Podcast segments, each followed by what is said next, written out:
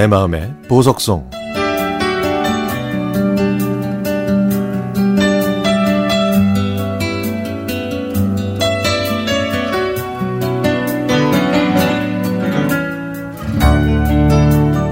(34년) 전 크리스마스를 (3주) 정도 앞두고 친구 한 명이 고3을 앞둔 올해 크리스마스는 좀 더 뜻있게 보내자고 말했습니다. 그래서 저희들은 궁리 끝에 돈을 모아서 떡볶이와 어묵을 팔기로 했죠. 그렇게 번 돈으로 크리스마스 트리 장식도 하고 간식도 사 먹기로 했습니다. 산으로 들로 놀러만 다니던 저희 삼총사는 각자 모아온 돈으로 장을 봤는데 저희는 이것도 참으로 즐거운 일이었습니다. 일요일 아침 저희는 친구 집에서 어묵탕과 떡볶이를 만들어서 동네 앞으로 나갔습니다. 고추, 고추장과 대파 같은 부재료들은 집에서 가져왔기 때문에 큰 돈이 들지 않았고 다행히 저희 모두 음식을 조금씩은 할 줄 알아서 어묵탕과 떡볶이를 만드는 건 그렇게 어렵지는 않았죠.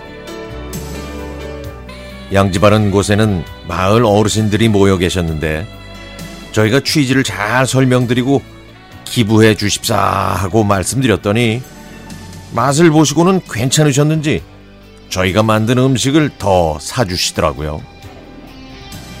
그렇게 2주 동안 일요일에만 장사를 했는데도 돈이 제법 모였습니다.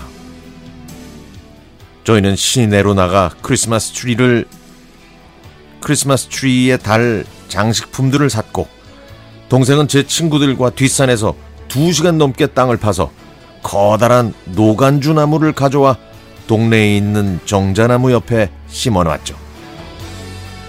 저녁 무렵에 크리스마스 트리를 장식하고 꼬마 전구도 칭칭 두른 다음에 제일 가까운 친구네 집으로 전선을 연결해서 불을 밝혔더니 모여있던 아이들과 어른들이 우와 하면서 박수를 쳤습니다. 카세트에서는 캐롤이 흘러나왔고 아이들이 왁자지껄하게 떠드는 소리에 모처럼 사람 사는 냄새가 물씬 풍기는 크리스마스 이브의 축제가 시작된 것이죠. 저 멀리서도 반짝이는 꼬마 종구가 보였는지 옆 동네 학생들까지 구경, 구경으로 왔고 꼬마부터 어르신까지 모두 그 주위를 맴돌면서 함께 행복해 했습니다. 밤늦게까지 크리스마스 트리에서는 불이 꺼지지 않았고 그렇게 실컷 놀다 보니 저희는 배가 고파졌습니다. 저희가 크리스마스 트리를 지키면서 분위기를 한껏 띄우는 동안 한 친구는 떡볶이를 만들고 나서 저희를 불렀죠. 추위도 잊은 채 재밌게 놀다가 먹었던 그 떡볶이와 과자들은 지금도 잊을 수가 없습니다. 드라마 응답하라 1988을 보면서 많이 공감했던 저는 그때의 추억을 떠올리면서 당시에 썼던 일기장을 들추어 보곤 했습니다. 지금도 김천 고향집에 내려가면 그 정자나무 아래를 지나가는데 그때마다 그 정자나무가 마치 저희의 웃음소리를 기억해냈다가 다시 들려주는 것 같습니다.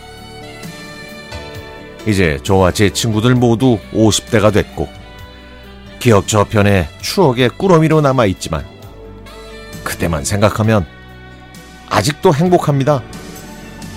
친구들은 그때를 모두 기억하고 있을까요? 지금은 동네 어르신들도 다 연로하시고 학생들도 거의 없는 그런 조용한 동네가 됐네요. 다시 돌아올 수 없는 1986년의 크리스마스. 그때가 그립습니다.